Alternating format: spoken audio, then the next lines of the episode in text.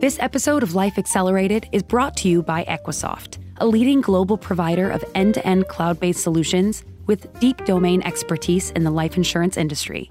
To learn more, visit Equisoft.com. I'm Anthony O'Donnell, and this is Life Accelerated, a podcast for life insurers striving to achieve digital transformation. The story of Brighthouse Financial is about the creation of a new company and a new technology environment following MetLife's divestiture of its retail life and annuities business in 2017. Our guest, Jeff Hughes, the company's chief technology officer, joined MetLife prior to the divestiture and was tasked with the separated entity's technology transformation. This is a story of a major business from a household name insurer becoming, in effect, a greenfield opportunity. At least that's what the new company's leadership decided it would be. Jeff recounts how the divestiture meant ample investment in platforms and processes all across the business and operations functions. That in turn forced decision-making and a ruthless kind of prioritization that wouldn't have happened in a routine situation. This was nothing short of an opportunity to reinvest and reinvent the business's technology foundation, as Jeff puts it. I'm looking forward to introducing to our audience the fascinating person that Jeff Hughes is, someone I've known for a long time, but I thought it best to talk a little bit about the very interesting story of Brighthouse Financial and the technological challenges and opportunities that brought. Great. Well, thank you, first of all, Anthony, for having me on the podcast today. And yeah, just a couple words about Brighthouse. So this was the retail life and annuities division of MetLife, so really the core of their business going back to the early days of the company. And it was spun off in a divestiture, which was formalized in 2017. So what this provided as an opportunity for us going forward is to really reinvest or reinvent what this technology foundation could look like. And there were two paths that, as a company, we could pursue. One would be to leverage existing systems and split off the data, but leverage those kind of original foundational platforms, or to really make a departure and craft what I have called since then a 100% cloud, 90% SaaS, 90% software as a service environment. Understanding that there's a little bit of marketing in that, but it really is an externally hosted environment and largely commercially vended software. And that's where we pursued. We have spent since 2017 and planted the victory flag at the end of last year in making that transition, and I think it opens up a whole host of opportunities for us going forward. So it really did create a, I would say, rare, if not unique, opportunity in the industry. There have been a number of divestitures announced sort of in and around the space since then, but I think we have pursued that entirely cloud-based environment, and that, I believe, is differentiating for us. Yeah, I mean, it sounds like kind of a dream job for a guy like you. It's almost like a greenfield opportunity, and it's a huge chunk of business, so it's a very interesting story. Tell us just briefly what your role is and how you got involved in the project. Sure. So I joined for a brief moment. I was an employee of MetLife. I joined at the beginning of 2017, and the divestiture was formalized in August of that year. I joined to lead the technology organization, so I serve as the chief technology officer, which includes all technology functions. So it's our data, it's our business platforms, it's our technology infrastructure and operations, it's our security. The CISO is part of that same organization. So it really is all-encompassing of the functions within technology, and it was with the remit to build this organization. So we had at that point, after the divestiture, there were probably a lot of the functions were sort of self-contained within the retail division already when the divestiture took place.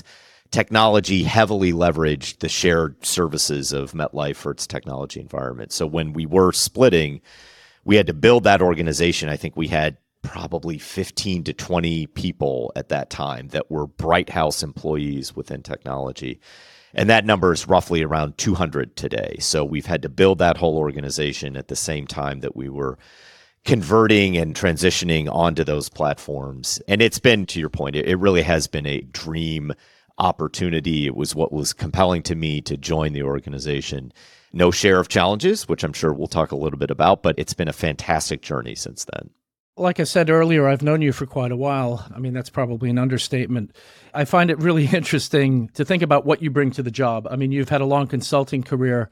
But, you know, as I think about your background, I'm reminded of the joke about rocket science where the commentator says, well, it's not music theory. I guess you could say that life insurance transformation isn't exactly nuclear physics.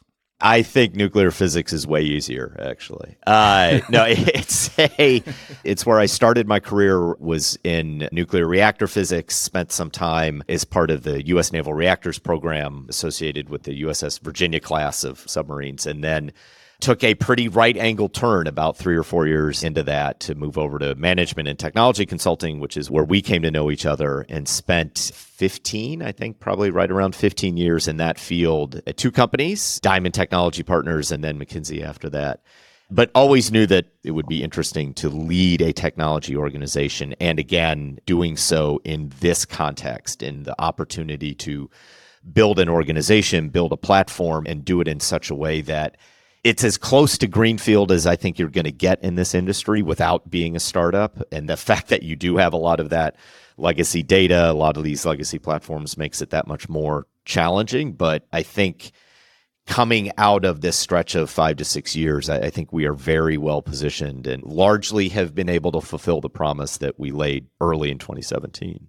We refer to your role a little bit, and I thought we might talk a little more explicitly about your strategic brief, which is to say, beyond your specified duties, your job description, what have you been hired to accomplish at a strategic level? Sure. I think in building the broad remit was to extricate out of the MetLife environment, to stand up an environment, a foundation, a technology-enabled foundation, really is how we've thought about it, for this new company. In doing so, I think that was sort of the job description, everything that goes along with that. In doing so, there were a couple of strategic objectives we wanted to get accomplished. So we talk a lot about being a best-in-cost company. So for us, we believe that cost effectiveness can be a strategic differentiator, especially in this business.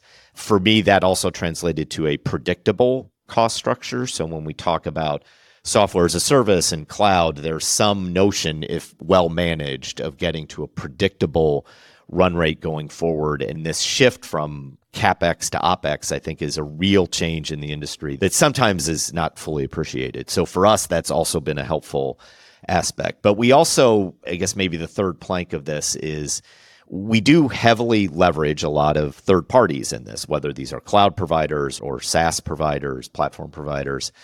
I view this not so much, and I've even avoided using the term outsourcing, because this isn't just turning over existing jobs to third parties. It's really leveraging businesses for what they do best. And for us, it's the technology-enabled business functions that we're procuring. For example, you don't talk about outsourcing your electricity production in your house. It's just not something that you would build on your own. More and more, I think this leverage of an ecosystem is going to be the more prevalent operating model going forward. And this isn't unique to us. I think what we've tried to do is be maybe more expansive in our thinking. But any number of companies in this industry are starting to move in that direction, have been moving in that direction. And I think that's important. We want to be able to leverage the innovation in an ecosystem. We want to be able to leverage the advances that take place, and then just be very thoughtful and very selective about what we decide to build on our own. Jeff, you said real change in the industry. That was the phrase that came out. And I was thinking as you spoke that this is not the kind of routine transition that we might have expected 10, 15, 20 years ago. And one might say that it's at odds with the stereotype that insurance is a technologically laggard industry. I think that's a fair point. And although I think that we, and in particular the team, has just done yeoman's work getting us to this point, we did benefit from a confluence of two events. So one was in 2017, when we undertook this journey, the maturity of cloud offerings had finally reached a tipping point where we could be much more expansive in how we leverage them. If we had attempted to do this transition even 5 years before that, let alone 10 years, I'm not sure the cloud offerings, the SaaS offerings, would have been at a state of maturity that we could have been as broad in our thinking. In addition to that, I think the notion of a divestiture is a helpful one, and not just because there's investment that takes place as part of separating those two companies, but also because it presents a real clarity of focus and a clarity of mission on what you're trying to achieve. It is much more difficult to get the level of just rigorous prioritization, almost, brutal prioritization in some cases, without this sort of strategic event overlaying all of this, which is we are trying to create a company and we really need to be able to do that in a certain amount of time. So the fact that we had both of those coming together at that point, I think really benefited us. I think we really took a lot from that, and I think we've made sort of the most of that opportunity. But that's what it is, isn't it? You're describing an approach that's opportunistic and ambitious, not cautious and plodding. It's a good phrase. I think the opportunistic, we've been presented with an opportunity. I think the challenge for the industry is how do you replicate, or can you replicate, that sort of transition without the step change event that a divestiture or an acquisition similarly provides you. All right, so let's talk now about the yeoman's work you referred to. I think to understand both the nature and the magnitude of the task, it would be good to talk about just where Brighthouse was in detail. You've given us the overview. When you joined in early 2017 with the stage set for that divestment, I think to understand Brighthouse's digital journey, we have to look at some critical decisions that were made at that time. And I thought we could start with the opportunity that it created for investment in IT systems. And then maybe we could talk a little bit about principles that were established to create the new technology environment. And then maybe review some of the major initiatives that got you where you are today.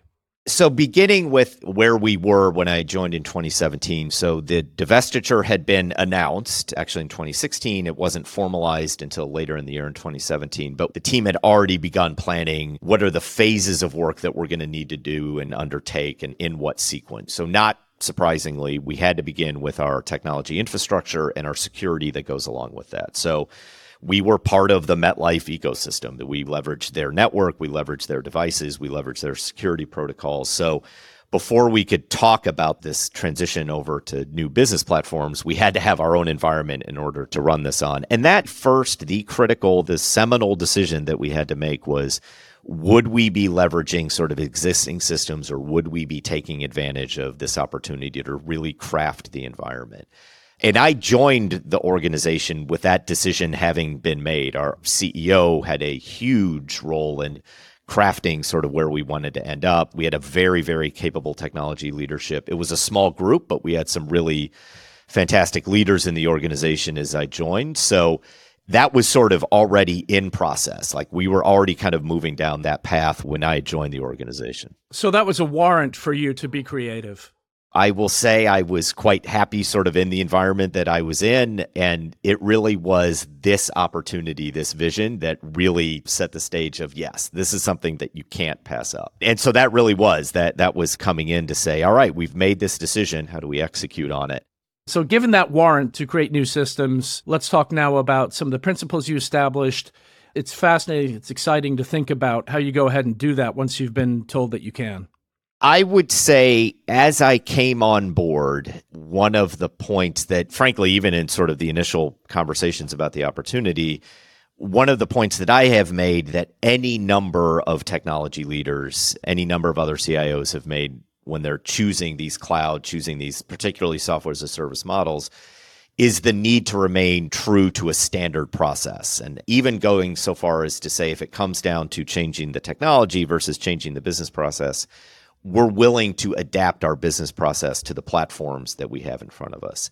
And we have not been perfectly successful in that approach, but I would say that has been the underpinning of so many decisions that we have made over time, that we're willing to adapt our business processes to platforms, because at the end of the day, it may actually be simpler to adjust those processes to meet some level of standardization than to rewire commercially vended platforms. You very quickly, in my view, erode the business value of these platforms if you start going in there and opening up the hood and changing out the engine. So for us, that was a very beginning underpinning. Would it be fair to call that a kind of trade-off, but one with business considerations in mind? I think it is a trade-off, and it's not an obvious one. I think there are any number of companies who would rightly say, we may be in the financial services space, we may be in manufacturing, but at the heart of it, we're a technology company. Building our own technology assets is a source of differentiation for us. I think the other differentiation, which is the path that we're selecting, is aggregating and integrating a number of commercial platforms into a foundation, into an ecosystem that provides modularity, and with that, it provides flexibility, that provides a sort of predictable run rate going forward, and that allows us to be, this is one of the bets that we're making, that allows us to have speed to market because we're not dealing with a number of customized internal platforms. We're dealing with something that's vended in the industry. That to me is the other end of innovation, which is not individual assets that are particularly bleeding edge. It is the aggregate of these vended assets that really gives us a foundation that we think gives us a lot of flexibility and a lot of predictability in terms of our costs. So far, that's been the outcome that we've seen. But again, it's not necessarily the outcome that companies always go with it, nor should they. There are really some technology companies are the obvious example, but even in financial services, even manufacturing, there are assets that are created that are truly differentiating. I would view us as sort of having the differentiated foundation, and that's what we've invested in. What would you identify as the essential initiatives that got you to that threshold that you mentioned earlier on? We were talking a little bit about the separation of that infrastructure. That was the first big one, and that was tough. A lot of people, and I will throw myself into this camp, truly underestimate the difficulty of network engineering and what it takes to set that up successfully. And especially if you're moving into, we again didn't try to be particularly bleeding edge on this, but there were some leading capabilities that we wanted to incorporate as part of that network. So that was the initial transition, and that is global. It affects every individual in the company. So getting that right is difficult. I would say there were certainly some hiccups that we had along the way, but I think we've ended up with an environment that suits us well. And I would say that in particular during COVID, we had really built the organization to be flexible in terms of where people were working, not envisioning anything like what we saw in 2020. But we were able to make that transition literally over days, maybe even a couple of days, because the environment was built to support that. So that was kind of the big initial one, has served us well over time. Then we shifted to sort of our more corporate back office, our corporate foundation. So this included our financials, this included our HR systems, our legal platform. So all of that back office technology, that was step two. And that was a ton of work. I mean, that really did take us a while to get through, relatively speaking, a while to get through. As we were sort of wrapping that up, let's call that in the 2018, 2019 timeframe, we then also began in earnest this transition of, we had established a new set of policy administration systems with a partner and begun to release new products on that platform. At that point, we started to transition a lot of that in-force policy. So I think those were sort of the three waves that we pursued. It was creating our own infrastructure, creating the corporate platforms, and then creating the core insurance platforms as top of that. Underpinning all of that, obviously, is the, especially when we get to the insurance platforms, is the data that needs to be migrated along with that and the tooling associated with that. Let's take all of that and talk about what this means for digital transformation in particular. This is a thing I always like to discuss, that we think of digital as this front-end experience, and yet it's made possible by a lot of back-office systems and a lot of front-end systems. So in doing all this work, what kind of a digital experience do you create? I would just reiterate your point and wholeheartedly agree with the notion of, when digital is discussed, it's usually in the context of a front-end user-facing experience. But what we have, again, had the rare, if not unique, opportunity to do is address all of the underpinning plumbing beneath that. And that is very helpful. And again, not always an opportunity that carriers have, but it's a very helpful environment to work within, because now when you talk about front-end facing experiences, it should be against an environment that is easier to build upon, that can be more quickly developed, you can be more incremental, more modular. There's all of these benefits that come along with that. So I would say we're at a point where we've been able to declare victory on that transition over to this new set of plumbing, and really, for everyone listening, celebrate the plumbers in your environment. It is a very difficult job, and kind of trying to predict the future of what a foundation needs to be supported is very difficult without overspending. So for us, we've been able to accomplish that. It is now really about showing what this environment can do. I've talked about, as a pilot, I have this penchant for aviation analogies, and we've built this plane and now we want to go fly it. Like, that's the exciting part. Building is interesting, but we really want to go fly this thing. And for us, a lot of our initial digital experiences, we have remained true to the notion of being an advisor-focused company. So a lot of our digital initiatives will be on that advisor experience. So this will include more personalization. It will include better access to data across their customer base. Over time, we want to be able to introduce analytics. But over the past couple years, as we've been making this transition, there have been a couple of initiatives that we've been able to deploy. We have a digital desk, which provides sales material that our wholesalers can then in turn provide to their financial advisors, the advisors they serve. So a lot of this will be geared around the advisor experience and making sure that those advisors can then service their customers in a way that's best for them and makes us particularly easy to work with.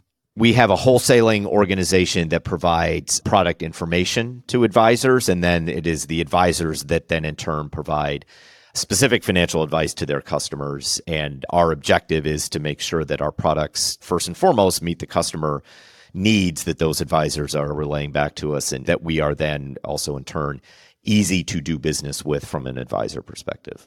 Well, we like to ask our guests what their three indispensable digital transformation initiatives are. And I guess another way of asking this question is to follow your aviation analogy. You know, what are some of the most important destinations for the plane that you're flying?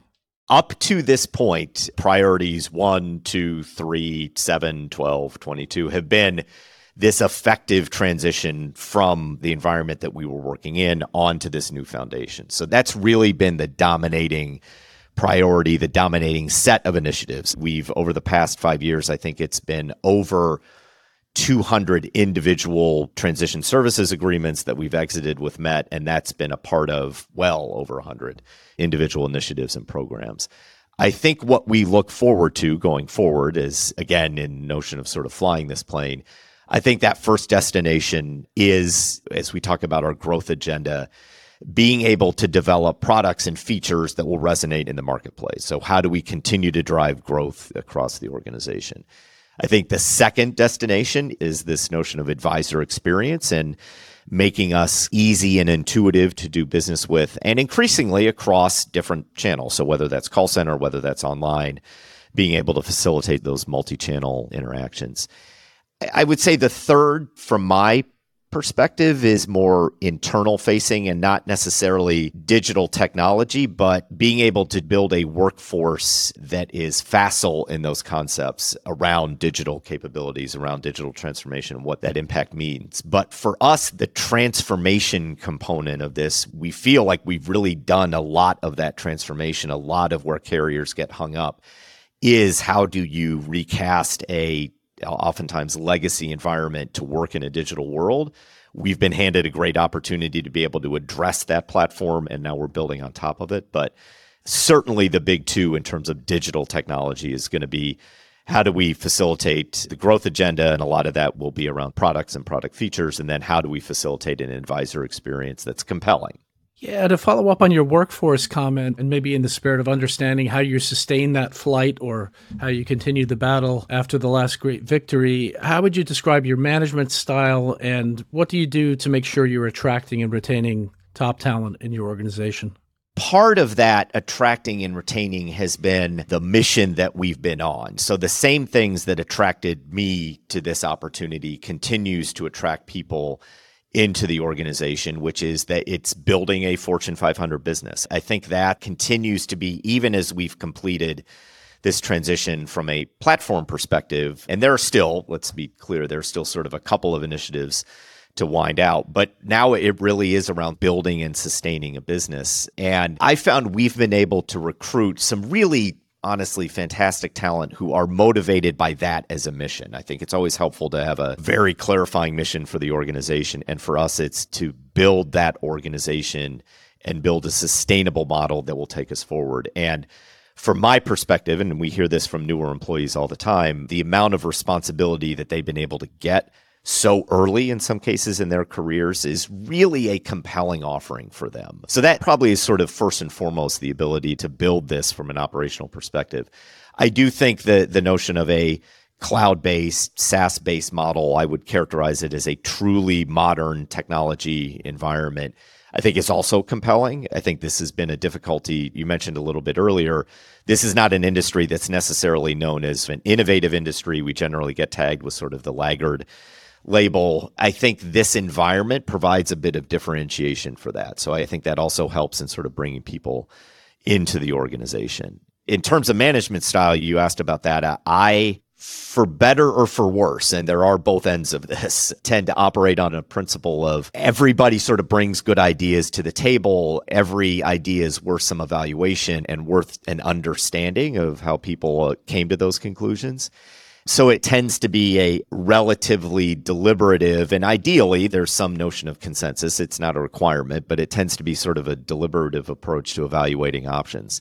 I think on the positive side, that brings everybody under the tent when we talk about decision-making.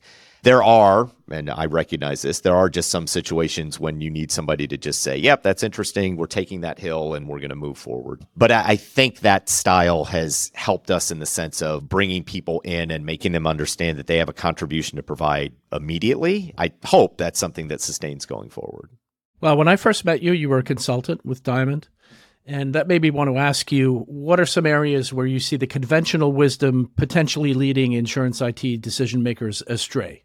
I've mentioned it a few times, and I think it really does sort of ring true even in this context, is that the importance of a modern ecosystem, and I might even characterize this as technology leaders understand this. This isn't always understood by business leaders, that the importance of that ecosystem is only becoming greater because we are at a point where there are a number of technologies that it's not exactly clear where things are going to head, and you have to build for a foundation that accommodates sort of multiple directions. So for me, the plumbing is still fantastically important, and I don't know that outside of the technology arena, that's always understood. I mentioned this shift from Capex to Opex, and I really do think that is an underappreciated shift with this transition to SaaS and to cloud technologies. I've worked, whether it's in consulting or within organizations, where the amortization sort of overhang really does squeeze out over time the ability to innovate, the ability to build. And I think that is not fully appreciated, just how constraining that can be. And for us, the clean slate certainly helps, but I think the ability to not have that overhang up to this point of sort of all of these capital investments from years before and really constraining your ability for future investment, I'm not sure that's fully understood. I think the notion, because it is sort of all the rage in the discussion right now around AI and generative AI, I think that over time is a game changer. I think for us, there are some more practical concerns in front of us around ensuring we have the right data quality, ensuring that we know sort of where that data sits and it's easily accessible. That will in turn allow us to make appropriate use of these things going forward. But there's no doubt that that's going to be a game changer over time. It's something that we're paying very close attention to, as are a lot of others in the industry. I think it's probably fair to say we might be in this hype cycle where right now we're at the peak of that. And then a little bit more pragmatism will creep in over time, and then the real use cases will emerge.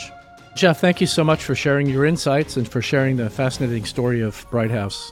Thank you, Anthony. It's good to see you again. As we've said, it's been a relationship over a number of years, so I really appreciate the opportunity. Thank you.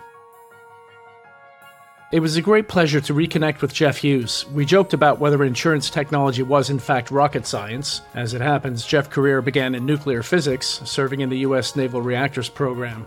While he had a rare opportunity to act creatively and to do so with adequate funding, he acknowledges the inevitable challenges of standing up a new technology-enabled business foundation. Keys to Brighthouse's success included getting things in the right order, starting with the infrastructure foundation. One rule Jeff put in place was to use standard processes, even to the extent that business processes may be adapted to the technology rather than the other way around, because it might be simpler in the end.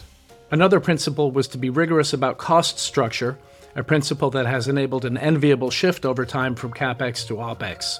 Another aspect of Jeff's disciplined approach is to leverage third parties, though never in a manner that involves simply turning over jobs to other entities. When Jeff began his work, Brighthouse's technology organization had less than 20 people. Today, it has about 200. Yet another aspect of Jeff's working principles is to leverage technological advances and be very selective about when to build versus buy. Thank you for joining the Life Accelerated podcast. For more relevant content to help you achieve digital transformation, visit equisoft.com/Life Accelerated.